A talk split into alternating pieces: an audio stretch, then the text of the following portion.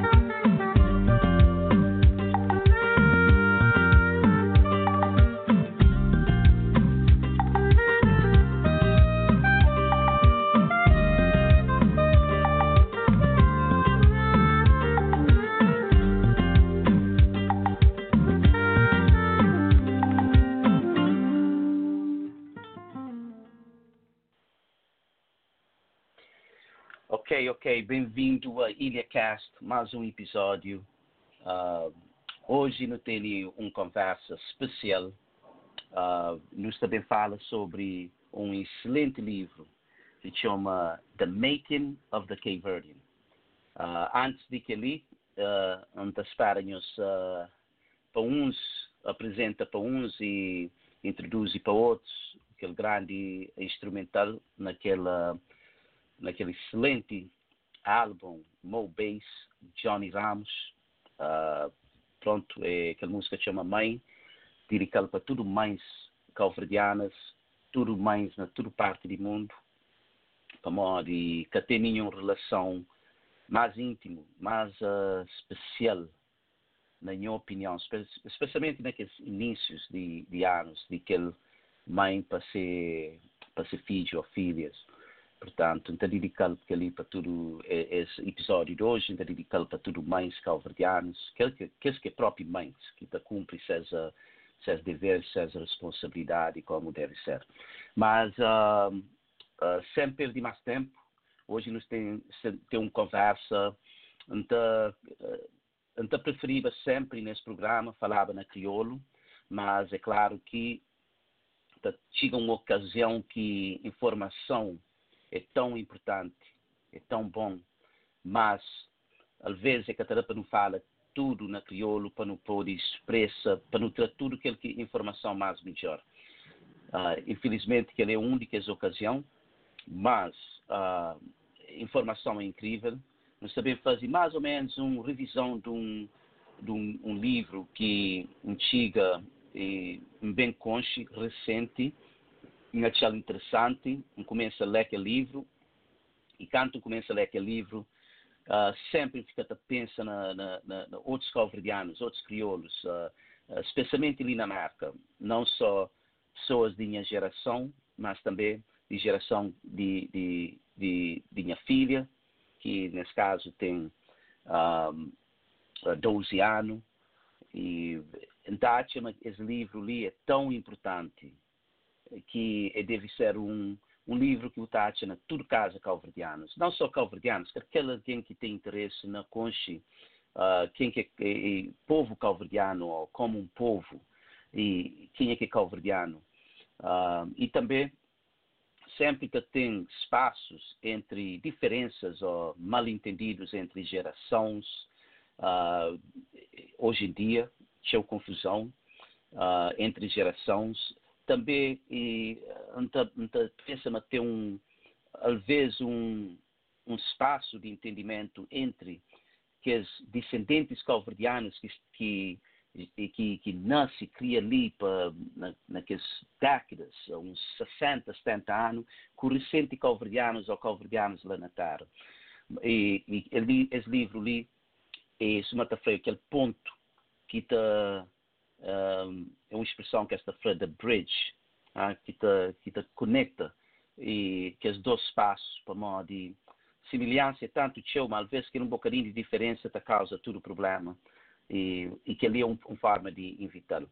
Uh, esse livro The Making of the Cape Verdean era uma ideia, é um trabalho de um senhor uh, Manuel I. Costa uh, Senior, e hoje nós também temos um, um privilégio de falar com sua filha também, que edita esse, esse livro ali, que é a senhora Jeannie M. Costa. Um, sem mais cerimônia, de trazê-lo na linha, uh, não também fala nem inglês, e então acha, então espera uma Uh, esse episódio de show é importante. Então, faz sempre, mas tudo que esse quinta faz é importante, mas aquele é uma coisa prático que não te começa a aplica no dia a dia de, que, de, de nossa vida. Portanto, é, é, é, é bons informações para entendimento, para não saber quem que é nós como um povo e também é, coisas que não tá, que, que não pode começa a entender de nossa cabeça um bocadinho melhor. Portanto, então trazer a senhora uh, Ginny Costa na linha, não tem começa a falar com ela, para não o máximo possível nesse próximo hora uh, para, não poder aproveitar máximo e depois uh, também deu um resumo e então falou tudo pessoas, The Making of the Cape Verdean é um, um, livro que deve estar na tudo casa calverdianos, mas tudo casa calverdianos deve ter. E se nós continuamos todo esse programa ali, nós também entendemos para morrer quinta-feira. Hello, Miss Costa. Yes. Hi. Good morning. Uh, is it good morning or good afternoon yet? I'm thinking it's good morning. Yes. No. How are you today, Louis? it's good morning. I'm doing so well. this is going to be interesting asking. because you're speaking in Creole, and my Creole is very limited. So how are we going to do this? No. Uh, okay. So I did an introduction in Creole, and precisely okay. I was explaining to folks that um, you know the opportunity is so great, the information is so great that uh, unfortunately we, we got to do it in, in, in English. But the good thing is that a lot of the people that do listen to this program do understand English, and even Great. even in Cape Verde. So English is is slowly uh, uh, encroaching on Portuguese. uh, okay. As, um, you know, as a, a, language that's really um, uh, spoken by a lot of Cape Verdeans. So right. without um, you know, without further ado, um, I did a, a, quick introduction about this book, and um, it, it's my feeling. It's my feeling that this is a book that needs to be in every Cape Verdean household. I, I really do believe this. That's the reason why I really um, uh, made a good effort to, to to speak with you and convince you to take a, a little bit of your time to share with us because uh, I really believe that what your dad did Mr. Costa Sr., Manuel Costa Sr. Uh, I think he, he, he did something that's so logical, it's so simple, but yet no one thought of doing it, uh, right. which is to write a book like this. So I, I think he left us a, a wonderful gift, and I want to do my part to hopefully um, you know, strike an interest and bring it to, to people's consciousness. Uh, this why this book is so important. So hopefully today you're going to help us uh, a little bit without getting into too much detail. Uh, right. Okay. About about this book, so so I could help promote it a little bit better because I think as a people, if we if we if we have the knowledge, uh, we're going to start doing much better for ourselves, and we're going to start doing much better for each other. So right. That's well. first goal. of all, let me thank you for that because I think I know that was my father's intent when he started to take his notes and write this and began to write it like in the 1950s, maybe late 40s, and because he knew that it was important for people to know what was going on, what we did since the time we got here in New Bedford and what happened to us because it's we always need to have a base for where we came from. Aside from yes, we came from Cabo Verde, and but what happened when people when we as Cape Verdeans arrived here in the United States. So with that yes. said, I want to say that yes, it's important. I do promote the book. I don't I'm not out there on a soapbox trying to promote it. It promotes itself because once people read what's in it and understand the importance of knowing from whence we came, they get to understand the value. And yes, it should be in every in every Cape Verdean home. I truly believe that. Um, so uh, to start, can you just give us a just a quick background about uh, your dad Mr. Uh, Manuel Costa Sr. Uh, just a quick background about him, because obviously he's the he's the person that put this together, and with your help uh, uh, towards the end in, in bringing it to life. But uh, right. can you just give us a little bit of a background about him, and also uh, transition into you as well? And then what I want to do is dive into the book a little bit and and okay. you could just kind of give us a little bit of a um, you know synopsis, if you will, about about part, parts of the book. Obviously, we we can't do justice, so you have to read it.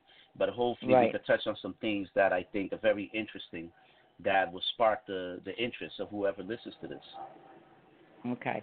Well, to start off, my father's people came from Sant Anton and parts of uh, San Nicolau and San Vicente, but Sant Anton was where he uh, his family came from, and um, and they came here in the early 1900s, like many other Cape Verdeans. When they came to New Bedford, um, unfortunately, during the times of it was close to the Depression, my grandparents moved to Port Chester, New York for a little while, and that's where my father got his education. He was able, he never missed a day of school. I have the cards to prove that. And from going to high school, he was an A student. He he played sports. He got involved in everything.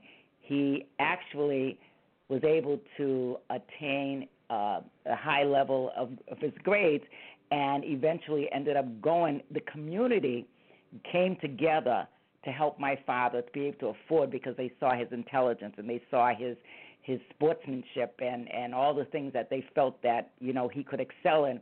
So the community came together and got scholarship money for my father to go to college. And the first college he attended was Lincoln University. Uh, he didn't stay at Lincoln because of, unfortunately, he couldn't afford it after a while. But eventually he went to Brown University and then eventually graduated from your alma mater, Bridgewater State University. Um, he was an activist, he was a teacher, he had his license to be a mortician, he had. Um, he he was the one that was here in New Bedford alongside of after his other elders like people like uh, Lawyer Gomes who were trying to make it possible for other youth and other people, other women and young men to be able to go to college, be able to afford to go to college. And he used to do scholarship drives and things like that, especially at the park where they used to have basketball games and he would pass around the hat. He was so active in this community that they named the street after him, which is right near the uh the uh, Monty's playground, which was named after another great Cape Verdean who died in the war and um, many accolades have come through to my father for all the work he did uh, in this New Bedford for his people and for others. And one of the things I, um, I will always say this: one of the administrators here in New Bedford years ago said, "What my father did back then would take four to five people to do today." So, with all that said, I mean, he accomplished so much here in New Bedford, helping our Cape Verdean people out when they didn't have representation in the courts. He used to go and sit in the court. He knew the judges. He would vouch for people. He would go to housing, making sure people got housing. He would go to the schools, making sure these kids were getting educated or speak up for the kids that weren't getting educated. Every aspect of human life that pertained to being able to move forward, my father was involved here in New Bedford trying to help his people out. And again, not just the Cape Verdeans, but the main focus was on Cape Verde because we were at the bottom of the ladder during those early years, and in some cases, uh, we still remain there for quite some time. So, um, you know, he was a teacher as well. Uh, he because, like I said, he graduated from Bridgewater State College, and he became a teacher, and, and he taught in the New Bedford uh, New Bedford school system. Uh, he was a social worker. Uh, he just went the gamut when it came to being involved in New Bedford and all the things. He created the foster grandparent program here in New Bedford. Um, there's just so many things I could go on and on and on, but that's the gist of who this man was. And up until the day he died, he was still, even during the times of struggle for Cape Verde independence, he used to write letters to the senators here and write letters back and forth to even uh, uh, uh Aristides Pereira all of that going back and forth, trying to help and fight for the independence, sending money to Cape Verde, sending clothing to Cape Verde. He did all this during that time, and that's a lot of what he documented in this book. So I think that kind of gives you a basis of all the things that, not all the things, but a lot of what he did here in New Bedford. Yeah, that that's truly amazing. That's truly amazing, and, and uh, I feel indebted uh, to to your dad for the for the work he did, although, you know, I'm a much later generation, but he certainly paved the road. And I, I have a lot, a lot of respect for not only him, but, you know, that community in. Uh, of course. In, in there was Bedford, a lot of people here in New Bedford that came forward at the time and they established different organizations and um able to like you know just when you think about the uh, Cape Verde Marine and Band Club, is that was started so that they could pass along uh, the music and and teach the youth how to use instruments uh, or play instruments. There was a lot of different organizations here in New Bedford, and we all tried to uplift one another for the most part. And besides, even though it was a struggle, because of course the racism that people of color were facing here in the United States applied to the Cape Verdeans as well. So there was there was struggle, even though they came here away from Salazar and away from everything that happened in Cape Verde. Here in the United States, they were still struggling like any other person of color. Absolutely. Now I'm looking at the book. The book starts out. Eh, the reason why I think it's so important is because obviously you're not going to read this book and become an expert, but what it does is that it makes you a very well-rounded person as far as knowledge and understanding, and it gives you the foundation to go dig into any chapter that you want, and obviously uh, you will have a strong foundation from reading this book. I think this book is so great because it gives you the foundation where you could go and tackle any specific areas. Obviously, a lot of these areas there hasn't been a lot of, uh, you know, uh, a lot of work work done in details, which which is which is good in a way because it leaves opportunity for someone to to pick up. So this book starts out first of all with the historical background of Cape Verde, um, and then it goes island by island. He even uh, uh, touches on a little bit on the the the Ilhéus, which you know obviously there's no people there, but right. it gives us it gives us a, a, quick understanding of those islands, which is phenomenal. Um, he touches on the education, marriage in, in Cape Verde, but I would like to pick up um, on the immigration because talking about you know that relationship with U.S. specifically New England and uh, and the islands. Um, I, w- I would like to pick up there on that chapter where it talks about the immigration to to the United States. Can you give us just a quick, uh, more or less, just a quick um, uh, talk on that? Um, because a lot of people really, you know, let me just let me just take uh, digress a little bit. Like we will go right now, and I understand the frustration. You know, maybe the flight's a little bit uh, late and this and that, but I mean, the stuff that the people had to put up with during that that time in the immigration. I mean that that is I don't know if we if my generation or the people today actually have the I don't know if we have the the the temperament or if we have the ability to withstand that that type of uh, right. Uh, well, you know, you, I'll know give, voyage. I, I'll let me share with you one little story. It's a woman. In fact, I, I have her on one of my documentaries. That she was 98, making Morge Depeche, because that's the other thing I do. I'm trying to capture the history in on documentaries. This woman, Alice Mendes, talked about her mother's trip coming from Cape Verde, and she was six months pregnant, 45 days on that water. Can you imagine that? And she stayed, wow. as she referred to it, down in the hole for most of that trip because she was so sick. And when you talk about a tenacious people, people that were destined, they knew that they had to leave Cape Verde because there was nothing there. Uh, even before uh, the independence, there was no support system there other than what people from here were sending back there. So people were trying their best to get on any boat that they could and if you've seen some of the photos of some of them, you know, it's almost like coming into New Bedford or seeing Ellis Island in New York, but they did come into New Bedford and Rhode Island. But to, when you hear some of the stories and some of the people, of course, we know that left the Cape Verde Islands never got here because some of the boats were in such uh, disrepair. They they just weren't sea uh, they weren't seaworthy, and uh, there was a lot of tragedy. But for the ones that did make it, I myself don't know how they did it. But you know, it's just like us struggling through my age group struggling through the 60s, struggling through, you know, the civil rights movement and all that. We say we don't know how we made it, how we got through that without getting killed and all that. It's the same kind of attitude. Those people came from Cape Verde. They, they just wanted to do it. They wanted to leave there. They wanted a better life.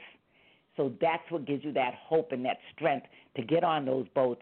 And even if you have 45 days, can you imagine hardly any food? The going to being able to clean themselves. I mean, it's just it's just uh, unbelievable for, like I said, for what they what they had to endure during that time. Uh, Miss Costa, that's the this is one of the things that I think um, if the people, if especially if the youth today have a understanding of what maybe their great grandparents went through, because we're, we're just we're just a continuation of that. If we understand that, especially let's say the, the folks right now in New Bedford, if they know, look, my great grandmother, my great grandfather took this chance, put his life on the line, literally, to come here to make sure that the next generation had a better opportunity. It's, to me, I look at life almost like a re- relay race. You know, if when you get the baton, you gotta, you know, you cannot play around.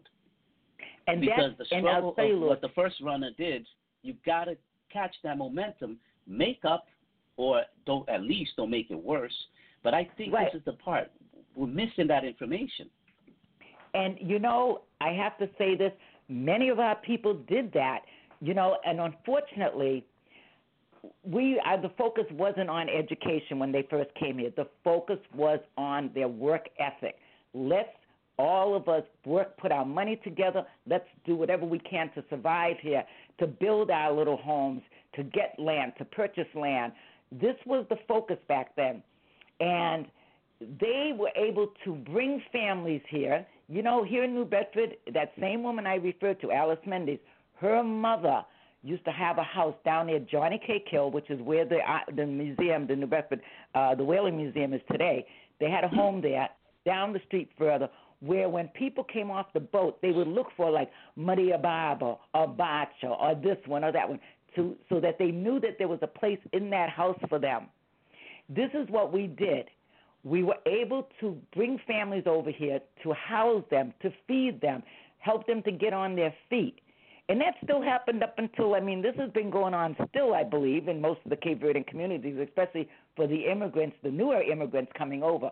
But so true, a lot of the young folks who, and I see it all the time, they're more worried about their Jordan sneakers than to worry about helping out other Cape Verdeans or getting their education or making sure that they're doing the right thing other than being involved in the things that when they became very Americanized and not focusing on getting higher education or getting education and making their ancestors proud of the fact that listen, we struggled to get over here. We fought when we was in Cape Verde for independence. These are all the things we did, and we brought you to this country. We, you were born here, yes, but we came here deliberately so that you could have a better life.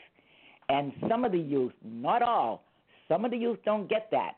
But I'm still so proud of a lot of our youth who have come over here, even coming now and attending school and graduating and doing all these wonderful things. But there's still, unfortunately, that some of the kids, some of the young folks, they don't see the value in passing that baton, as you say.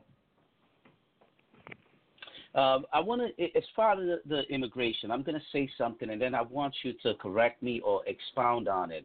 From my understanding, is that initially it started with the whaling ships uh, stopping by the islands and picking up very courageous young uh, men to look that that were looking for an opportunity, uh, not just to come here, but to make to, to make a living, to, to help back uh, help out the, the, folks back then. And then after the the, the the end of that industry of the whaling, some Cape Verdeans bought those ships, converted it into more like a passenger ships, and started going back. And really, it, it ended up bringing a lot of Cape Verde here I think until what uh, 1919 or something like that that they changed the immigration law. They made it a little bit more. Right.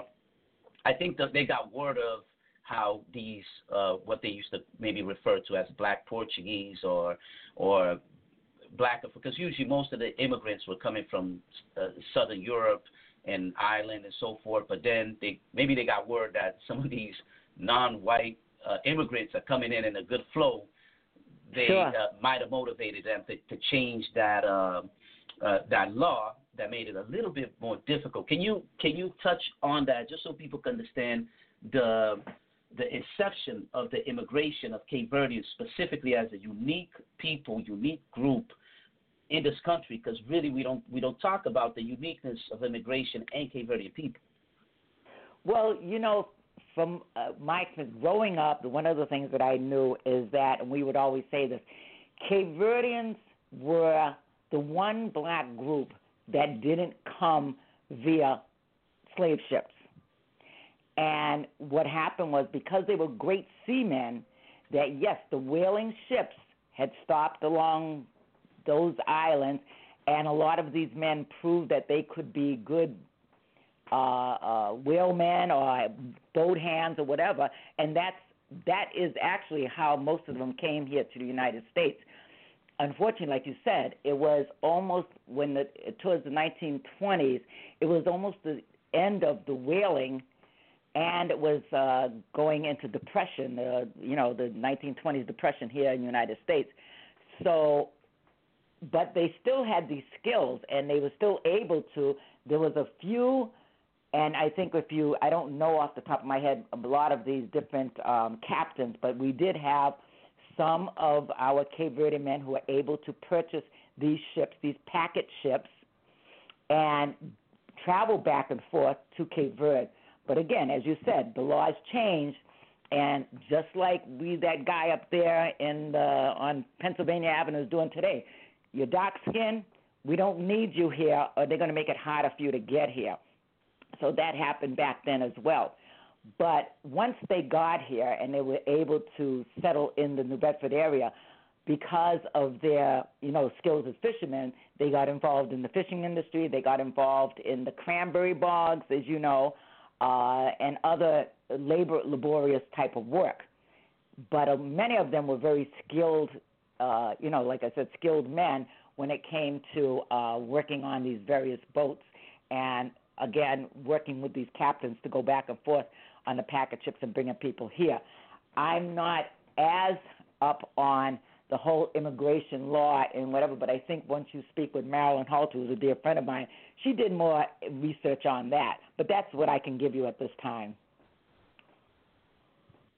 Um, one thing that I, I really enjoyed in the book, I mean, obviously that was it was more like uh, when your dad got into the storytelling, like when he started uh-huh. talking about uh, the situations with the stevedores I mean, I, I couldn't I couldn't stop reading that that section, and then when he started getting them into some of the stories about the children, the playing the dozens, which was, a, yeah. and I started seeing a lot of similarities between, and I don't know if it was something that Cape Verdeans just had as well, but the so-called black Native Black uh, American community, I saw a lot of similarities, but there was also at the time there was um, you know uh, the, the the the black Americans or the what we would call today African Americans. They also lived in New Bedford. Can you talk a little bit about what was the relationship at the time of the, this new unique people coming in and then New Bedford being such a densely populated city where you have the whites, the, the African American uh, uh, folks. Then you had the Portuguese, another dynamic, the, the, the, the white Portuguese from Azores, Madeira, and maybe the mainland. I mean, I find that very unique for a city that's not a big city in a landmass, but you have all these people crammed up in the city, densely populated, and there's a lot of uniqueness. The Portuguese don't want to accept the, they don't want to accept the Cape Verdes into none of their uh, social uh, clubs and the social uh, uh, uh, affairs that they have. Then you had a little bit of a, some friction with them because of some differences with the uh, African American, and then you had the whites at the top. I mean, can you just talk about that yeah. dynamic? I found that to be oh, very, that, very, very interesting. That is a very that that has been a very touchy story situation for many years, and I will touch on that.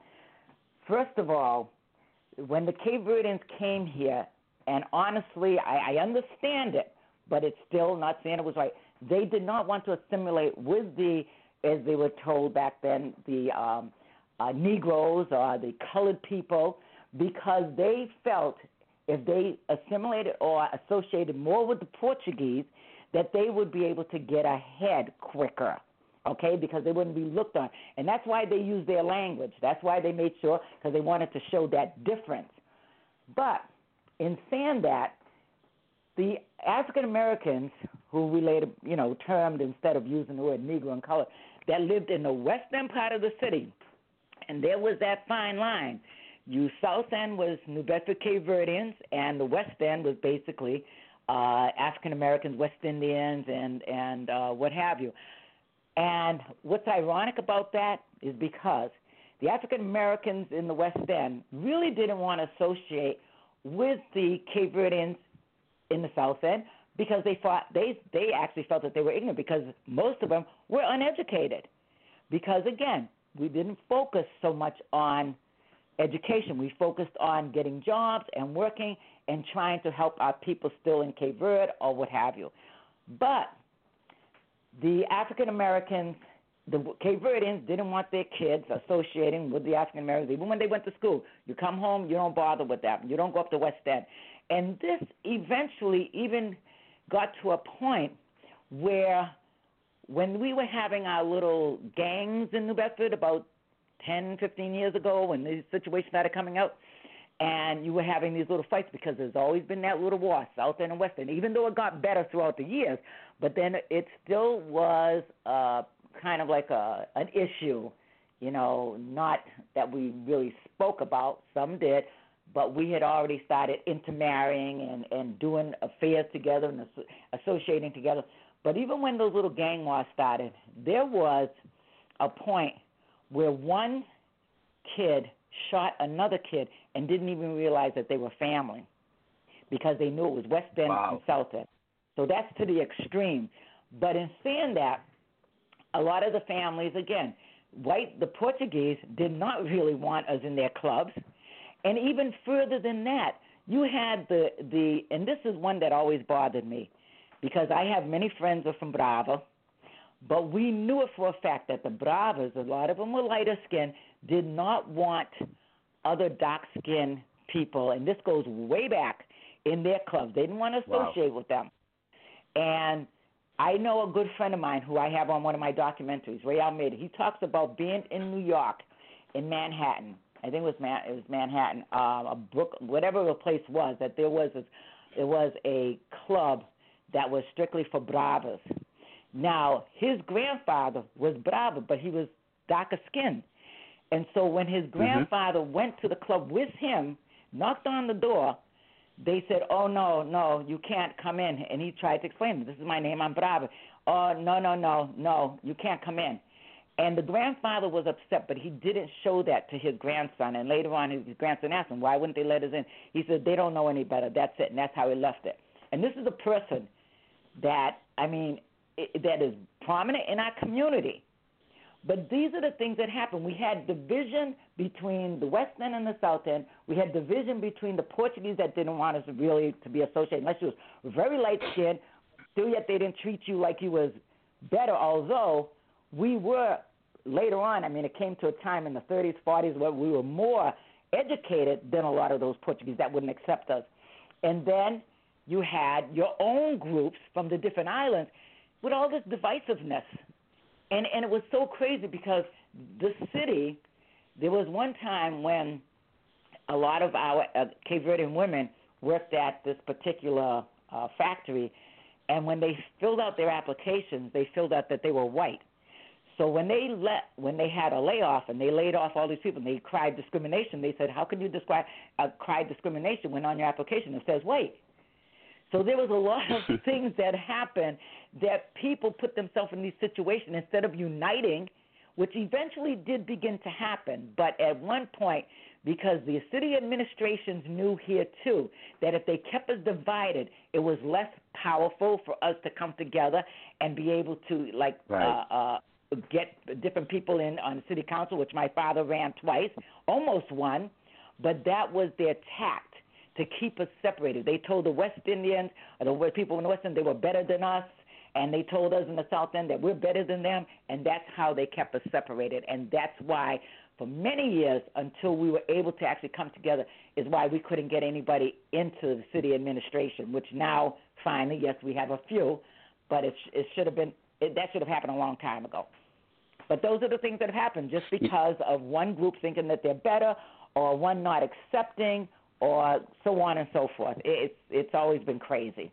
And again, too, the the lightness of the skin, the color of the eyes, the texture of the hair. When they used to talk that dumb stuff about good hair, bad hair, which is bizarre, it's crazy. I even wrote in another book that I wrote about and talking about there's no such thing as bad hair. Bad hair is hair that is not kept well. I really that bothers me to this day when you look at her. Look at oh look at that child. She's so pretty. She's got light eyes and light hair and good hair.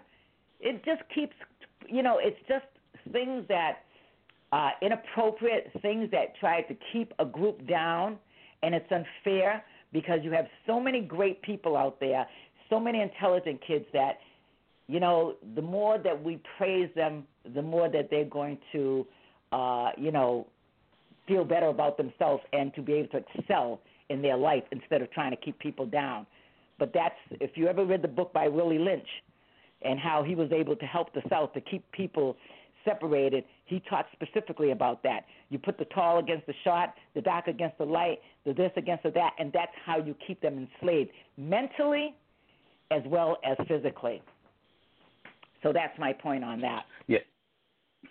Oh, thank you so much for expounding um, on that. And I think I think that this thing deserves it really deserves uh, an in-depth study. Hopefully, someone uh, could pick up on it because I'm talking specifically um, in New Bedford because I think New Bedford it, it is really you could take New Bedford's history with the dynamic of different groups of folks and that segregation and uh, the racism, and you can literally apply it to the country. But if you could do an in-depth microcosm study of New Bedford with the, sure. uh, long and deep history, uh, I mean, you could really uh, start pulling the, the peeling the onion layer by layer, and maybe we could get into some real solutions. But I find that to be very uh, uh, very well, interesting. That's uh, why my father called the book "The Making of the Cape Verdean" because it's all of these various pieces of life and and struggle that made us who we are.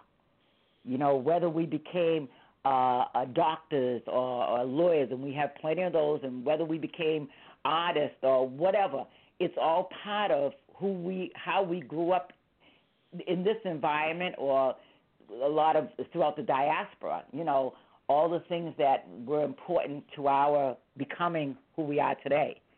Many of the youth as well.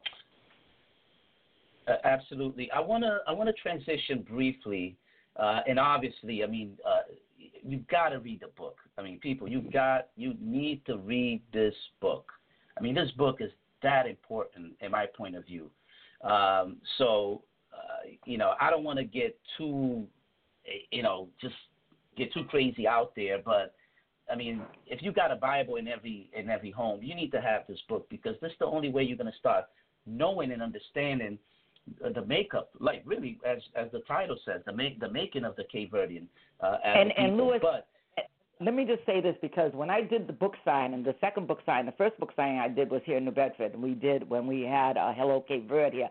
The second one I did was my dear friend Victor Borges, who was the former Minister of Culture and the former Minister of Economy, yes.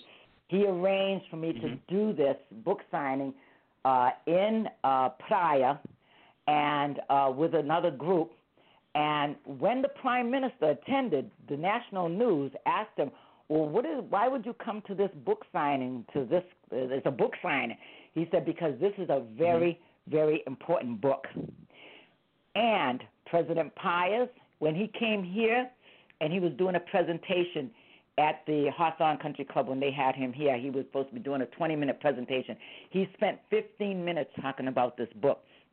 And like the new president, President uh, uh, uh, George uh, Fonseca, one of the things that he yes. said at the UN recently, he said, we don't have many resources in our country. We don't have diamonds and gold and all that. What we have is our people. And all of these, President Pius, President Fonseca, the Prime Minister, and all these others, they see the importance of this book. Like I said, I'm not out there trying to sell a book.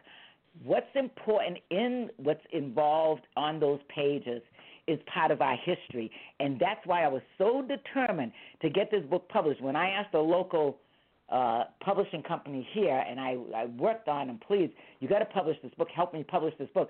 And they said, well, we'll take a couple of chapters and we'll put it somewhere. I said, no, you won't.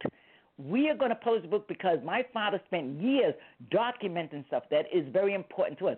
But see, that's what they do. They kind of water down our stuff, and they just think, well, yeah, that's fine. We'll take a few words or chapters here. No, you. This whole book was important to our people. It may not be a scholarly book, but it is, and it talks about who we are and how we got to be. Even with the little nuances and the little funny stories, that's all who we are. That's part of our culture. Our food, our music. Oh, I love those, those that part. Everything. I love So that. Those, that- those those stories right there was uh it was uh I, I'm t- I'm telling you uh, once you start reading the those nuances the the the story of the the, the people in New Bedford I mean you can't stay because it, it it pulls you in like almost you're part of it and I like the way the the style of the writing because it's very simple it's not trying to beat you over the head um, Right, and it just it's like almost like father's- storytelling That was deliberate Right, on my because father's think- part. My father always said that. You don't try to speak over somebody's head. You want people to, if you Right. want to draw, draw them in, you speak on a level that everyone can understand. right So that was very right. important. Now I want to transition. I'm sorry. I'm sorry. Go ahead. I, I, I want to transition into uh, another part that I found. I, I found it interesting. I, I actually enjoyed that chapter, which is the um, our country cousins. Uh, I knew you were gonna talk talking about that. So, so there was a distinction, and I found that really because it was the first time I heard that the very first time. And I'm telling you, I, I really, I think my only difference, I, I believe I'm a, I have a lot of curiosity, and, Uh-huh. and and that's the only thing that I think that that's kind of really unique about me. Uh, is the curiosity. I don't think I'm because a lot of times I tell people stuff. They go, "Oh, you're very intelligent." I'm like, "Nah, trust me, I'm not that that special. I don't have any special talent that I think of, but I do believe I have the curiosity. But even though with the curiosity, I had no idea about that dynamic between the uh, the people. I understood the community uh, a little bit of the community of New Bedford, uh, but the book really helped me get a better understanding and appreciation. But can you touch on a little bit on that uh, chapter, Our Country Cousins, which is the distinction between the community, Cape Verdean community, Cape Verdean American community in New Bedford, and the Cape, starting Sure. from uh, Wareham, right? Right, exactly. And you know, one of the things I have to say too is, I, and I want to jump right into this part, is that when my father talks about the shanties and he talks about, you know, how they lived and everything, understanding that when these people were able to get a little shanty or something in the Cape and and build around that, that was huge for them because they knew they had a little plot of land to farm, and that's what they knew. Okay, we had the city ones that wanted to go work in the factories and they did whatever, but many of the people, the country cousins, I've spoke to uh, quite a few growing up, and it was a big deal to come into New Bedford. And they would dress up and come in and do shopping and everything. But the value of them being there on the Cape was that eventually many of them were able to purchase more and more land, and they had beautiful homes later on in life. They had beautiful homes, and what were we? A lot of us here, what were we doing?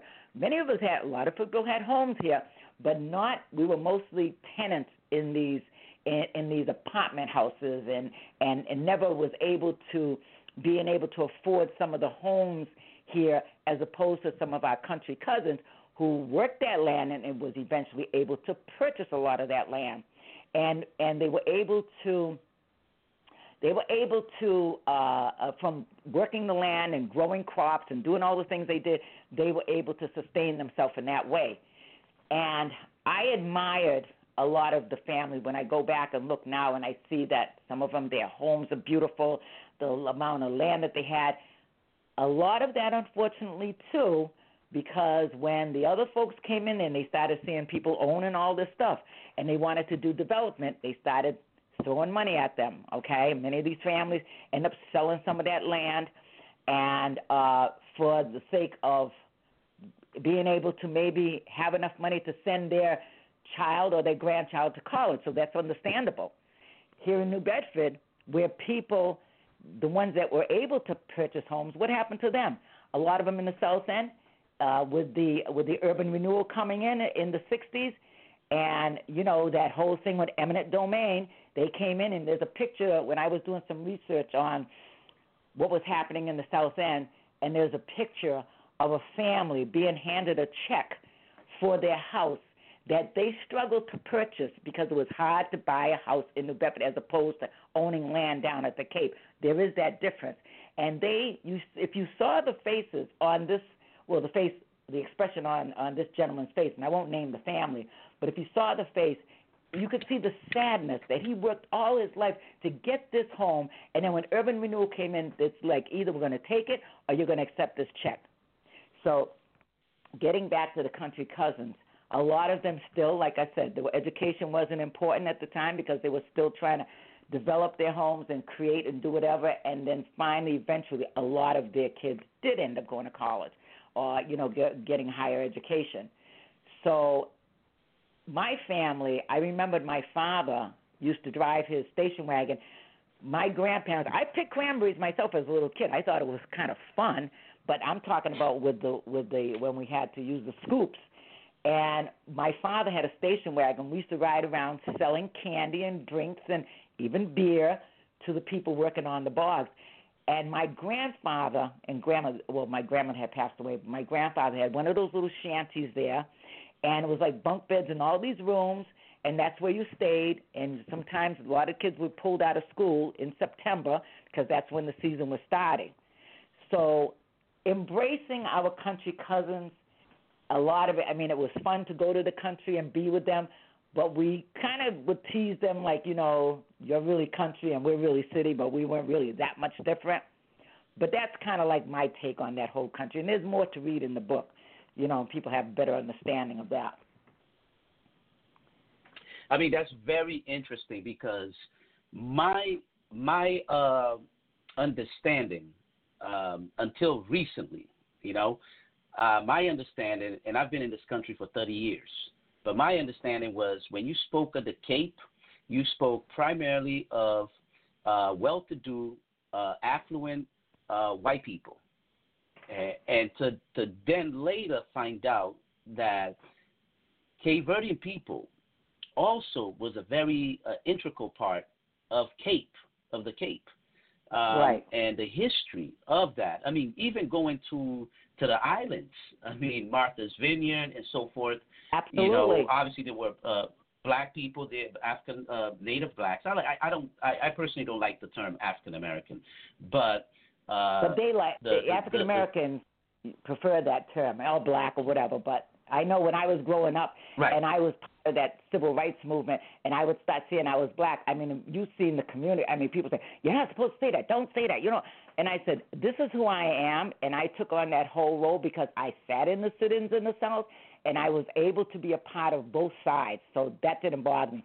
But anyhow, right. getting back to your point, um, yes, yeah. even on Martha's Vineyard, a lot of the, there was Cape Verdeans there, like Dr. Bala, who had this beautiful house right there on on Ocean Drive, and uh, Dr. Bala, uh, and there was a couple of other Cape Verdeans that owned property there. And the same thing happened down in the Oak Bluff area. A lot of these people of color worked for the more affluent people in Edgartown and in Nantucket, but in Edgartown, part of uh, Martha's Vineyard, and they started purchasing land in Oak Bluff.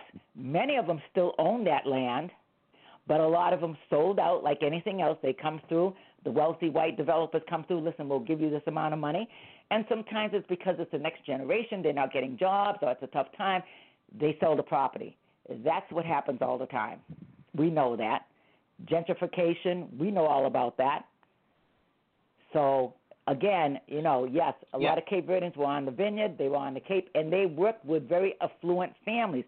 And if you're, and I hate using this term, but if you're like a nice colored person, some of those people would have brought you in and and and maybe helped you out a little bit more than if you wasn't like uh, an angry black person because of everything that we had going against us. I was probably one of those people they they were never given land to because I was not always angry, but I used to say pretty upset with what things that I knew was going on in this country.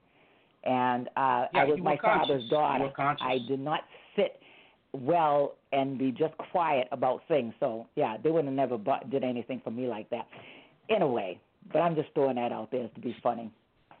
I mean, uh, we, we can't do justice to the book. I really, we cannot do justice to the book. I, me personally, I mean, I'm I'm going to tell you. Uh, um, before I transition, is there a place where people could buy this book in bulk? Because to me, um, if I'm going to give somebody gifts now on family members and stuff like that, I'll give them this book because you know well, what I, I was just thinking about it. I have a yeah. I'm sorry. Go ahead.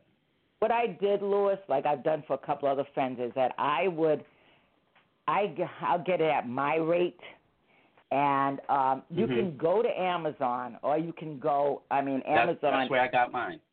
Okay, but if it was say a school or if it was an organization, I have no problems with buying it. I mean, I would buy it for them to get that rate. Right. So I would do that if it's an organization, something like that. But I can't always continue to lose money and just keep offering it at a at a cheaper rate, then I get nothing in in return. Oh no, I mean this. I mean, as you mentioned with initially with the sneakers. I mean, I find it amazing. A lot of times, um, I do some work with the public schools as a contractor. I walk in, I see these these young students with a hundred dollars, two hundred dollars pair of sneakers. I mean, oh, yeah. can you imagine the information in this book and what it could do by sparking the mind of some of these uh, young people and the talent that they have uh, right now that needs to be awakened. I mean, this is um, uh, listen, everybody, every parent can afford this. There's no reason uh, to to do any charitable. There's no no reason to do any charitable work because these parents are, uh, are spending, whether they have it or they don't have it, they're finding ways to buy two hundred dollars pair of sneakers for their children to put on right. their feet. This is something that goes in your mind that that, in, that could do tremendous things. Let me interject this. When I went to Cape Verde also, I went and visited for the first time in Sant Anton where my father's people came from. And I went to the school there. And it was ironic because it was an eerie thing when I was able to go to school. I, I couldn't even speak. I cried. I, I just cried. And and these kids were just so sweet, and they were even hanging through the windows to hear me speak and everything. And they had a translator there, and they're telling me no chora, no chora, like this, because I was so emotional. I left a box of books there, and one of the things that was asked was, uh, could I ever get the book translated? And I did try. It's very, very expensive, and I just didn't have the funds. And I have to say, BCA, the bank of the B, the BCA Bank in Cape Verde, was the one that really funded that book for me. I met with the president; he funded me getting that book published. And so I made sure when I went to Cape Verde, I bought enough books for the BCA Bank and for the students of the school. And I made nothing from it. I wasn't trying to make money off the book. I wanted to do what my father wanted was to get this information out there. And that was basically what I did. And I wish that I could have been able to translate this book into Creole or Portuguese or whatever the languages that people mostly speak and understand now in Cape Verde. Yeah, it, I mean it, it's amazing. Uh, I think I don't know. I think a lot of the things are sim- the similarities with, with with people. It's very very similar to me. The more information I get, the more humble I become.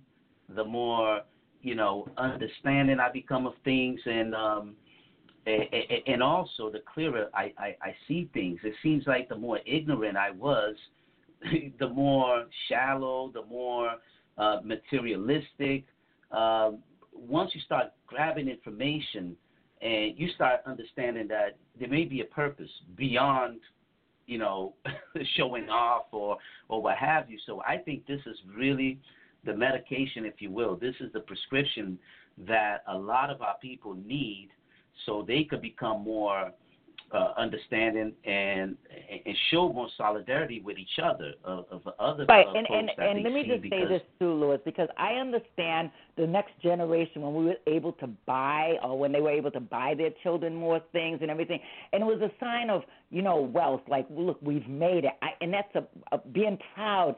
I get that, I understand, but at some point you have to draw that line and say, look, we have to step back here and understand that we're still a struggling people, and we still need Absolutely. to know where we came from and what is the purpose here.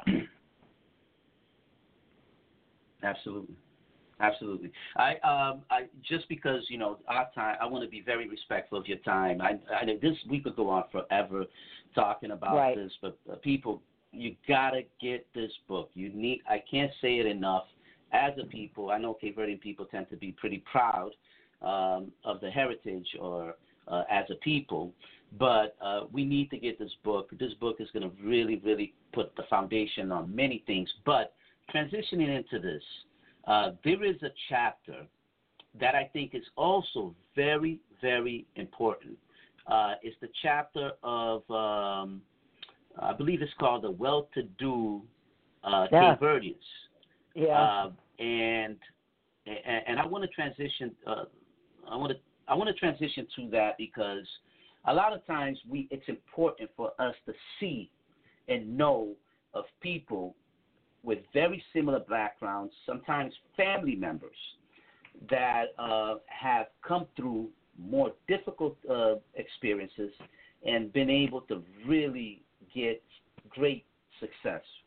And a lot of times they, they don't have any special talent uh, per se, something out of the ordinary. We may have someone with a dormant talent, dormant um, ambition that needs to be uh, awakened uh, that could achieve a lot of what these people did. But we have some really great, great. I mean, that chapter alone could be expounded as a book because I mean, you could go into biographies. Can you touch a little bit on that chapter? And then what I want to do is name a couple of names, um, and if you could just give us a little opinion on that. And I think from there we could really transition into concluding, uh, just so I won't take more of your time. But I think if we don't touch on this chapter, uh, we don't do the justice um, of what that chapter was in the book because it's towards the end of the book. But um, I, I found that very. This is where a lot of good information came in and a lot of inspiration based on these uh, these people that uh, that your dad um highlighted. Right. Well, one of the things, like I say, you know, our people were very tenacious, and for those that were given certain opportunities or were able to, um, if you look in the back of the book too, I have a list of a lot of the businesses that Cape Verdean started in New Bedford. So many of them were able to succeed, and that way they started small businesses and were able to rise above the poverty that a lot of a lot of our people and people of color in New Bedford was experiencing. So they had different people like um Jedge. There was one Jedge mine who owned um uh a funeral parlor. You had um the the other family uh there was a couple of Cape Verdeans who had funeral parlors. Then you had other people who owned barber shops, owned stores, and using, you know, being able to be smart to invest their money and to um work at you know jobs that you know where they saved their money they were able to have good knowledge and good input from people that they associated with so that they could rise above the the situations that we were having because it has not been too long ago when there we didn't have what we had and I'm talking like maybe 30 years ago it was still a point of where uh, most of our people are still struggling. And there's still people struggling today. But I'm saying in terms of being able to rise to prominence, um, a lot of that was through, like I said, a lot of hard work, a lot of uh, intermingling, a lot of making connections, and eventually, I think that. Uh, you know, it was like these different organizations that associated themselves with other groups that were in the know and showed some of our people how to get to the next level, how to purchase land, how to start a business, knowing, getting involved in politics because that was key too, because there was a lot of obstacles and barriers. So if you didn't know somebody, sometimes you wasn't going to get a license to do X, Y, and Z, or to build, or to be able to go to mortician school, which in fact that's another thing my father did and got his license. So there was that well-to-do, and a lot of times those well-to-do people did not want to associate with the not so well-to-do, and so there was that alienation there. They had their certain little groups, their little clubs, and they kind of, in a way, some of them look down upon the distrodden, uh, the downtrodden. I'm, I'm sorry, and unfortunately, that also caused that uh, division amongst a lot of the areas, a lot of the groups, and where they live. Some of them moved to Dartmouth, and they associated more with the with uh, with uh, the Caucasians, and they didn't come to some of the Cape Verdean affairs that say maybe the group of Fogos did. So there was a lot of that going on. So, and I think my father touches on that. I know he does when he says like, you know, that that uh, what they call the the 300 Club or whatever it was called back then. That was a club of people who didn't associate with people who were still factory workers or maybe they were still domestics. So they did. They, there was that kind of discrimination amongst our people, and it's unfortunate. But I think later on, because as our kids became more educated and the families were able to show, see, we are just as good as you are, and a lot of that came to pass. And there's still maybe a little bit of that, but not as much as it used to be years ago. Um, I want to highlight a couple of people. I, I mean, I was going through the the names of these folks. It seemed to me that um, I don't know if it was just the, the folks, um, uh, the the people that your dad chose to highlight, but there was uh, a lot of attorneys and doctors. Was oh, that yeah. like uh, specifically like a, a, a two occupations that was really deemed to be very prestigious or uh, oh, something absolutely. that a lot of people aim for? Um, well, it was just a coincidence that he chose those people. No, because there those were the higher uh, uh, positions that people. If you saw someone like Lawyer Gomes, you it was almost like God walking in the house. Sometimes, I mean, that's how people were wow. so impressed with that prestigiousness. You know, like oh, we've got Lawyer. And Lawyer Gomes was actually my father's mentor, one of his best mentors, and. Um, when you had somebody of We're talking about like, attorney Alfred Alfred Gomes, right? J. Gomes, right? Yes, that we have a school named after him here, and other things as well. And Judge Leighton. I mean, these were people Judge that Leighton, yes. you looked at so proudly, and and I'll tell you a lot of one of the reasons why my father was able to rise to the level that he did is because first of all he was a lieutenant. He was one of the first Cape Verdean lieutenants in, you know, Cape Verdean lieutenants around.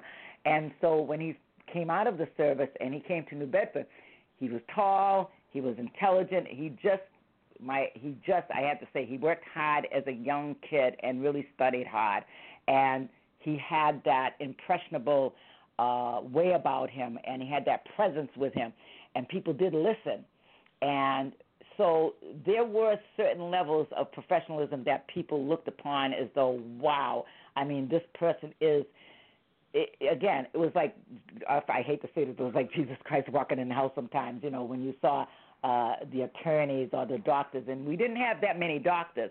But like Balmyra Noon, she was a doctor of education, and a lot of people don't even know about her. And she's from down in Wareham, and somebody I, I, I read about and I really strongly admired. We have we have more today, many more in education or in health, in medical, in the medical field and attorneys. My niece is an attorney. I mean, we're so proud of that. When you, as we each generation, we see more and more of it. But back at those times, there was very few people, especially women, who were able to aspire to that level and become like attorneys or you know doctors or whatever. But we did have a few, and those are the ones that we were very proud of. And they would become the speaker if we had to have a spokesman someplace. They would be that person we go to you know, and and that's the way it was back at that time. Uh, I wanna I wanna highlight, uh, a, and you know I spoke to you about this, but it's someone, it's a person of um, uh, great interest to me. Uh, I look at him uh, more as, um, from my perspective, as a historical figure, and um, and and I believe this is just my impression that a majority, unless you're from New Bedford, and you are of at least, let me just be real. My impression is that if you're at least a 40 years old or older, a lot of people may uh, may not know enough or know of uh, Sweet Daddy Grace, Bishop Grace, right. and the significance of his life and the impact that he made. Because to a lot of folks outside of the Cape Verdean people, uh, obviously he was looked at as a um, as a, a black man, but and they and they kind of a lot of times I find you have people from different places, from the Caribbean, from the from Cape Verde, and a lot of them when they reach certain prominence, they automatically label as um, as uh, black, like native blacks or so-called African Americans, descendants of slaves, or even because I think a lot of black Americans are actually Native Americans. Um, it's all mixed. There's a lot of confusion, but a lot of I I got to know about them from his ministry, and I don't know if we, if we could call him a businessman, but one of the books quoted him. It was based on history that at the time he was considered the wealthiest black man in the United States. And this is a, a man that came from Brava, uh, got off in, uh, in, New Bedford, had a, a great impact in New Bedford, but his impact really exploded when he went to the Carolinas. Can you? Because I want to do a, a podcast on him. I want to highlight and um, uh, and, and this is a, a, a historical figure of great great, great interest of, of mine and a, a, few other people that I know. And he's buried um, in New Bedford, if I'm not mistaken.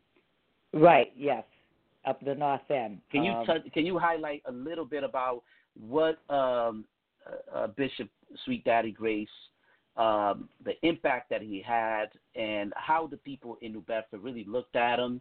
Uh, because I know your dad had a, a, an opinion uh, of how he, you know, what he thought, how the people really looked at him initially, and, and then the explosion and the impact that this man had and the influence that he brought to, to black people in, in this country. Right. Well, and I do know his family very well. And one of the things, it's so true. Um, when Daddy Grace, and I remember him preaching as a little kid, um, he would be on the corner preaching and uh, in the park and around New Bedford. And his first church in New Bedford was on Howland Street. I remember distinctly being in front of there. Everybody knew Daddy Grace was going to be in town, and um, we would stand outside and listen to the music. And then eventually he moved up to his first church on Kempton Street, not the one that's there because that's the new one. That one's like facing. Um, that one is on Kempton, but there was a smaller church there. Now, sadly, the Cape Verdeans here would just they ridiculed him. They just laughed. I mean, they thought, "Who is this guy? He's just you know somebody just trying to preach the Bible and do all this," and and nobody really paid attention to it. It was the people of color, the African Americans at the time, people from the Carolinas, wherever he went, New York, he traveled Boston. That's where his following began, and when I tell you following, these people just were you know, so his family supported him because when his church, when he came to New Bedford, his family would be there in New Bedford, and he, um, the church was always packed. Okay, so it was. They say, you know, the poor blacks in the urban areas were drawn to his ministry, um, and he was um, very, very. What do I want to say? Because you know he had the long fingernails and and he painted them in different colors like the flag and everything so he was very charismatic. And they were the ones that really made this man this wealthy individual that he became. I remember a story of him coming to new bedford and there was a huge house up on county street that they eventually tore down because they put a school there. Um he walked into the bank downtown with a, with his associate or whatever, and he told them he wanted to buy this house. They said, "Well, this house is this is how much money it is." He opened up the suitcase, and this money came out, and paid it in cash. So, and then the homes that he built in Washington D.C. and other places, he had many homes here in New Bedford, and that's when people started noticing, like, wow, this man really, really is becoming very wealthy behind his ministry and his followers. But still, yet the Cape Verdeans not necessarily were following him. These were people of color from the south and from where have you, what have you, that believed in this man and believed that you know he was this more or less their savior. So that is when, like I said, he started United House of Prayer for All People. I used to go because I used to enjoy the fact that this man was so, like I said, charismatic that you would just stand there and watch him with these long nails and the long hair, and he was very impressive. He was very impressive, and he did well by those people. I mean, he had he opened restaurants, he op- he had these housing complexes. He did a lot for those people that followed him, and still again, the Cape Verdeans still didn't, you know, they ridiculed him. They didn't believe in his. But once he came back and he was starting to show that he had all of this wealth and everything, he gained a little bit more respect from his people. Eventually. I I, I look, and again, I'm no expert, but I see a lot of similarities. Um, not in ministry, but I think there's a lot of similarities. I don't know if any comparative studies have been done uh, between um, uh, at the time what he was doing uh, between him, uh, the Honorable Elijah Muhammad, uh, right. and also um, um, Noble Drew Ali. Um, I think a lot of the, the, the, the things is because they incorporated economics uh, at the right. time, and um, you know, and Sweet Daddy Grace, if I'm not mistaken, at one time he bought uh, when I say he, I'm talking about his ministry because I think he used to have a saying, "I don't own anything; the, the church does." Um, right. Yeah. Which there's some truth to to, to that. But um, Sweet Daddy Grace, at one time, uh, from what I read, he was credited for having the mo the, the most expensive apartment complex in Manhattan uh, in the United States. I mean, uh, out of everybody. I mean, white and everything, and people were stunned that he had that level. And I think it's because the, he incorporated that concept of group economics and keeping everything within, which is very similar to what the Honorable Elijah Muhammad did. Because um, right. you know whether you believe or you, or you whether you agree, you don't agree with their uh, ministry and a lot of their opinions of how they they're looking at things from a spirituality um, economically, I mean, if you can't agree with that uh, as a people, uh, I mean, I, something's wrong because if you can't, if you can't operate from an economic as a people, you're not going to grow. I mean, you're going to be scattered all over the place, and uh, maybe one or two could could could, could go up, but as a group, uh, we're not going to uh, approach. So that's the, that's my interest with Sweet Daddy Grace is that to understand how he was able to keep that. Maybe because of the segregation at the time made it easier. With integration, things became fluid and people got scattered. But I think that's um, that's my interest uh, in him because he became very very wealthy. Well, you know, and I will say this: New Bedford had never seen such a funeral as when Daddy Grace died in 1960. Um, to show you the impact that he had worldwide and and then in this city, is that I think his funeral, the procession had to be at least a mile long, and that was the biggest funeral they had ever seen in New Bedford at the, during that time. So it tells you a lot about how people eventually came around and knew the importance and the impact that he had on this country especially in those cities where he was he had his ministries. I mean, it's amazing. I, I've heard that the influence he had on legends in like uh, James Brown, I, if I'm not mistaken, uh, when he was a youth, uh, his mother used to take him to the church there in the Carolinas because I think he was born in South Carolina. Uh, and then uh, he just influenced a lot of people because he was a very flamboyant person. He, right. was, he used to dress well uh, and a lot of entertainers took uh, on that, um, uh, emulated that image, and uh, and the way he, his approach, the way he would walk, and the people around him, the entourage. Uh, you know, it, it's something that the impact that he had culturally, not just in the United States, but then that culture being exported uh, globally. I mean, I'm very proud of that. I'm very proud to know that uh, at some level I could be associated with someone like that because of our, uh, you know, families and the up where he came from.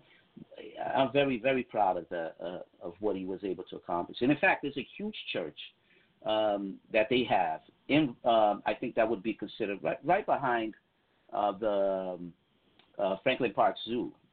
you know, it's yes. a huge church, beautiful church, uh, right. right in the heart of like Roxbury, Dorchester, and uh, right there by uh, you know Blue Hills, not too far from Blue Hills, and and hopefully people could take interest and start looking at at them. I want to conclude also with. Uh, Attorney Alfred Gomes, you you did uh, point out to him. I believe uh, he's the one that they they, they uh, constructed a statue of him. Isn't is he the person I'm, I'm speaking of? Uh, no, no. He no, has that's not a him. school Who, name who was the, the gentleman? Him. Uh, you're talking about a, a uh, gentleman that also Tommy Lopes. Tommy oh, Lopes Tommy with the Cape Lopes. Verdean Tommy Lopes. newspaper? Can- yeah, can you touch a little bit on it? I'm not familiar too much with him, but I, I mean, I figured if they could, if the city could, you know, put a statue. I don't know if it was the city behind it, but it's they they did put a statue of him. Um, Well, I it was actually uh, it was a group a that little, came. It was a group that came together with his family, and this is for Tommy. Tommy took Right. over the newspaper, and I can't remember the other gentleman's name that started it before, but Tommy worked years and years and years on this newspaper, and he went to every event. He went to every everything that you can think of. If you picked up that newspaper and you would see yourself, you said, "How does this guy get around and do all this stuff?" He published that paper. He edited that paper. He did everything for many many years, and it was incredible to see that he was able to, like I said, to get to these events. I don't care if it was Boston, I don't care where it was, wherever there was Cape Verdeans down the Cape, he was there capturing these stories. And I used to write for Tommy too for the newspaper, just because he couldn't be everywhere all the time. So I would write some articles here and there, and there were other people that contributed to the paper. But basically, he was the main person on that newspaper. We eventually called it. It used to be called the Cape Verdean News, but then we called it, shortened it to the CVN. And Tommy, like for instance, on Sunday mornings, if my mother was sitting out here on the porch, and he did this with a lot of people, he'd stop over real quick on his way to church. Hello, Mrs. Costa. He says, "How are you today?" He'd give her a newspaper, give her a hug. This is the kind of things that Tommy did. That's why that statue's out there because he touched on a lot. He touched a lot of lives with all the work that he did keeping that newspaper up. And people still today ask, why don't, even though we have uh, social media, even though we have the internet, why don't we still have that paper going? And we were hoping that his family, and you know everybody can't do it all, but we were hoping that somebody in his family would had picked up and carry that on, which they that still might happen. But I think again with social media, that and which he was doing too. He did actually have a site online where he started to transition from the newspaper. But for the older folks, the people still like the newspaper, and he used to deliver those papers to all of the older folks in the community. So when you see that statue up there, you go up and shake his hand because he, Tommy was he was on it. He did wonderful things for this community with that newspaper. Yeah, I mean, I like that chapter that your dad concluded with uh, because um, it's important for younger people, uh, not just younger people, but even people um, of age to understand uh, some of these people, you know, they deserve our respect. They de- they deserve, um, you know, not only do they deserve our respect, they deserve our appreciation for the work they did because we, Right. we benefit from it. Uh, but the uh, to conclude, another thing I, I, I, I I appreciated that your dad thought about. I don't know if it was you or him, but he actually uh, included some, um, you know, some articles like from newspaper. I know he had uh, uh, the I thing put about those Red in there. Yeah, I Oh, added those Okay. in there So- because I knew the importance of it. I had went through all of my father's letters, and he used to give my brother and I copies of his letters. But I went through and I made a file of all the letters in the specific categories. I added the letters. Anything other than the chapters, and I divided those chapters up, is things that I added because I knew that it would it, it would enhance the book, like the quotes from different people, the photographs, the letters in the back, the poetry, all of that other stuff, the appendixes, I added in there. I had one of his mentees uh, write the foreword. I had some other people I asked permission, like Leon Dash, who was a good friend of the family. He wrote letters uh, when he was with the Washington Post about uh, Cape Verde. I included those letters in there. So everything other than what he writes about in the individual chapters, which he sometimes didn't break them up into chapters. I broke those up into chapters.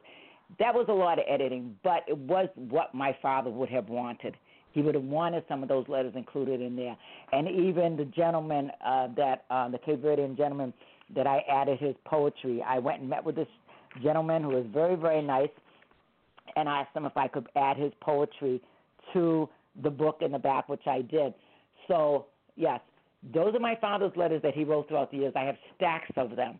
And those are the ones I decided to include because I felt that it complemented everything else that he said in the book. Even when you talk about the sports, and when you talk about him writing letters to uh, Red Auerbach, and and even to the um, uh, the coaches here that wouldn't allow our great Cape Verdean players to even leave the bench because they knew that the other kids, the Caucasian players, would get the opportunity to go to to go on and to uh, be accepted on you know these uh, NFL the basketball teams or whatever, and those were some of the things that used to just drive my father crazy. He used to, those are the things that he fought for, for the equal rights for these kids, uh, the basketball players or whoever it was, to have the same uh, leverage, the same uh, uh, you know opportunities to advance either through sports or through um, uh, through academics, whatever it was, you know, those are the things that when we talk about that, you know, just a lot of that doesn't happen today. Wow, that that uh, I want to congratulate you on that on that idea because I think it just it just gave a, a extra, you know, like a bonus for you know for the price of uh, of the book. I mean this this was good because it it it, it really um, it really connected it uh, to to give us a, another sense outside of opinions or writings and so forth. But it gave it gave us a reference um, that was um, that that was a, a, great touch. Now to conclude um, our our podcast, uh, whose idea was it to end with the Amilcar Cabral um, speech on liberation and culture? That was mine because I knew my okay. father now, had a why, strong admiration yes. for Amilcar Cabral, and I actually, if you see my picture in the back of the book with Anna Maria Cabral, who I have great admiration for as well, and I just knew that that's what my father would want. He would want with that letter. And, you know, he was channeling through me. I knew him. We used to talk politics all the time. And I knew that if anything, if he saw this book today, he would be very proud. I think so. And if I'm not mistaken, that was the speech in Syracuse that uh, uh, he did in honor of um, uh, former leader of Mozambique, Mondlane. Was yes, that the I speech believe. that you? Uh, I haven't looked in a while, but I believe that's what it was. I'm yeah, a lot of people it. don't know that Amilcar Cabral came to the United States a few, uh, I think, a couple of times, and and he was invited to Syracuse University in uh, New York, um, upstate New York, and um, and he did a speech, a very very important speech. Uh, right, that, that was I in thought 19... it was a beautiful touch. Yeah, that was in 1970 when he did that speech, and um, yeah, it was, and that's I said that if if my father, if I was working with him when I was doing, you know, editing the book, that he would have said, yes, let's absolutely put that in there. So, unquestionable. No, that's a great speech. That speech really is a speech that, uh, um, you know, need to be studied and analyzed. Um, I would say, especially for for Cape Verdean, um, you know, young Cape Verdeans going to college. I mean, you uh, one person can't do everything, but there's there's so many opportunities in this book for people to pick a chapter and run with and and right. and, uh, and, and and do something scholastic. But this book also for high schoolers or even middle schoolers, it's an opportunity. I always uh, I've been telling my daughter that we're gonna start. Uh, I'm gonna read this again with her um, for because if when they give you a, my opinion is that whenever you, you have, I'm speaking to Cape Verdean folks of Cape Verdean descent in general, but anyone, if you got if you got to do a reading about something, you know, just read about your people. At the same time, you you'll become better reader, but you'll learn something that's um, you know that's relatable to, to you, and it's something that you could you you could take with you forever, as opposed to reading like some fictional novel and so forth. Now, this is something that's right. really practical, and, and so I right. I, well, I let me the, let the me uh, interject uh, interject this to say to you, as you said yes. something earlier in our conversation that people say that you're very intelligent, whatever. And Lewis, you are. And I'm very proud of the fact that you're doing what you're doing out there with the podcast and with everything else that you're doing because it's people like you that keep it going. And so you need to you need to accept that and know and uh, honor the fact that yes, you are very intelligent. So just keep going with that. Well, well, thank you, uh, thank you. I, I appreciate the I appreciate that. Uh, although I, for some reason I don't know what it is, but uh, I, I don't. I, I always admire people that I believe has real, real natural gifts, and they've been able to identify it and worked on it. But um, I'm still. I think I'm still looking for mine. I'll continue looking for it. Hopefully, I'll find it. But I appreciate the the, the compliment. To conclude, I really want to. Um, I I told you we'll go fast. I I apologize if we went a little bit over, but I appreciate you so much for this. I, I'll touch base with you at a later time. But last, any last words you want to leave the the the folks that are listening, that will be listening? This will be archived.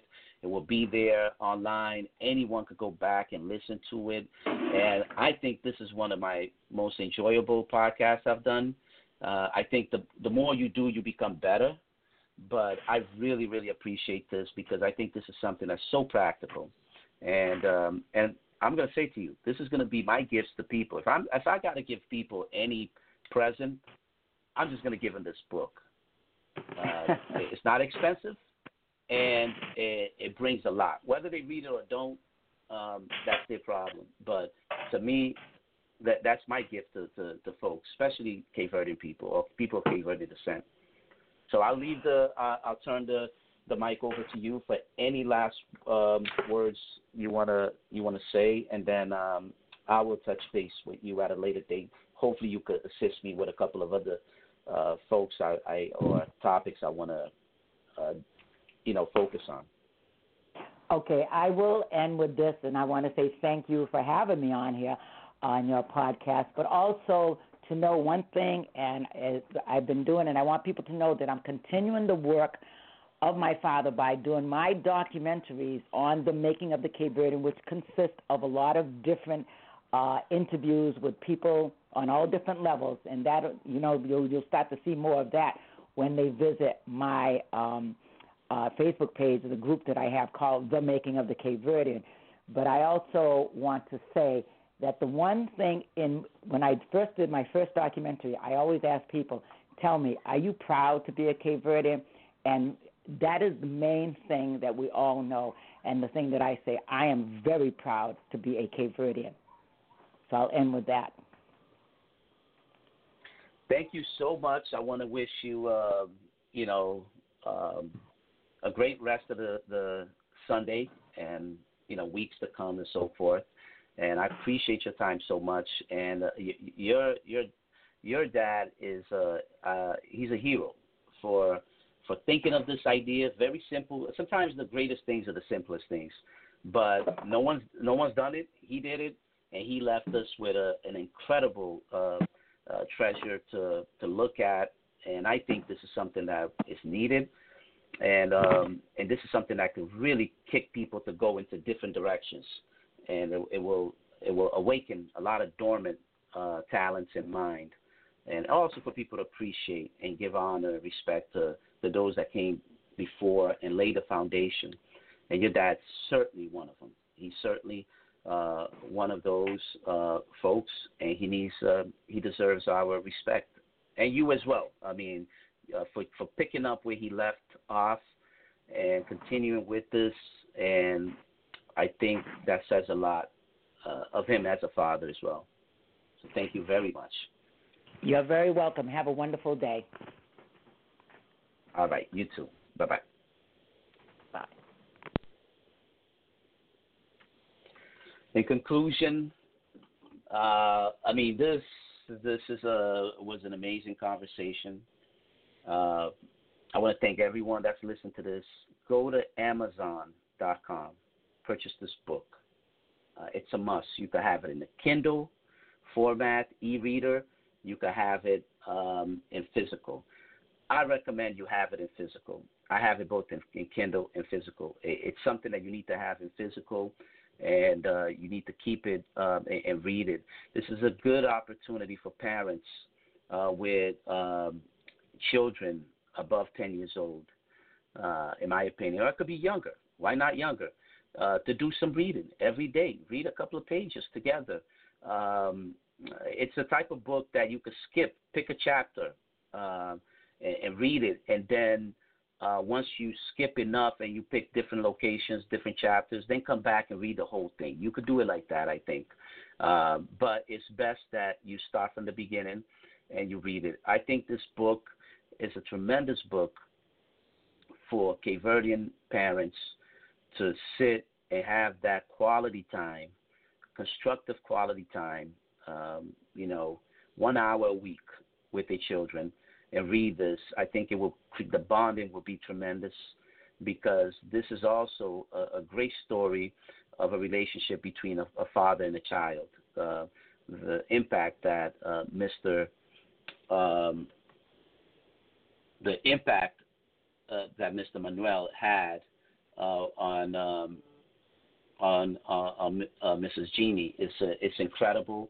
Um, of, the, of a father and a, and a daughter, uh, or it could be a father and a child, a father and son. It doesn't matter. It's a great, great uh, angle as well that I look at. And hopefully, you folks would um, will pick up on it. I really, really, really urge people to do this. Um, I'm going to uh, conclude em crioulo. Uh, agradecer tudo, tudo pessoas que teve a oportunidade de ouvir. Nós dividimos, nós share esse programa ali com tudo pessoas que nós têm conhecimento dele. Uh, se tem programa, na minha opinião, que deve uh, vai, fica viral, é aquele. É uma coisa muito importante, construtivo. E, e nós usa essa oportunidade ali de, de se nós temos para dar algum alguém presente, uh, um presente, um filhado, um sobrinho, filhos, uh, irmãos, irmãs. Uh, nós compramos livro ali via Amazon, nós mandamos para nós, uh, para pessoas que nos querem dar um presente é que custa cheio, mas é um presente que tem cheio, um, é mostra que tem, toma tempo para pensar e para uh, e para pensar nas pessoas para dar esse, esse tipo de presente ali. Uh, para mim é um dos melhores presentes que eu poderia dar a um, um, uma pessoa. Portanto, tenho coragem, tudo pessoas, para, para dar uh, e cumprir esse livro ali, para ler e para modo é trazer o seu, seu, seu uh, prazer e é é para é para um melhor uh, condição espiritu, espiritualmente, intelectualmente, como pessoa, de, é planta que está dado aquele, aquele, uh, aquela nutrição que é necessário para criar. Portanto, uh, que ali é uma coisa que tem coragem, tudo pessoas. Então, espero que esta curte esse episódio ali e nós dividir com tudo pessoas o máximo possível. Mais uma vez, então, agradeço a senhora Jean Costa por seu tempo, por sua informação, uh, para seu trabalho, dedicação, que apoia, tem ainda que se apoia. Uh, pessoas, esforço de que ele merece nosso respeito e apoio. Uh, mais importante, se uma flor não te apoia as coisas ali, não se te apoia a nossa cabeça. Portanto, por que não?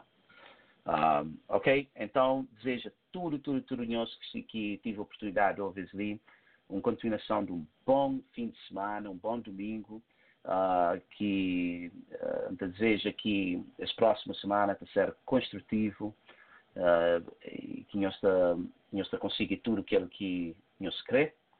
Uh, portanto, nós continuamos a apoiar a IdeaCast, uh, para pôr também tem aquele, aquele espírito e motivação para trazer o máximo possível que ele é uma contribuição que incrível para nós.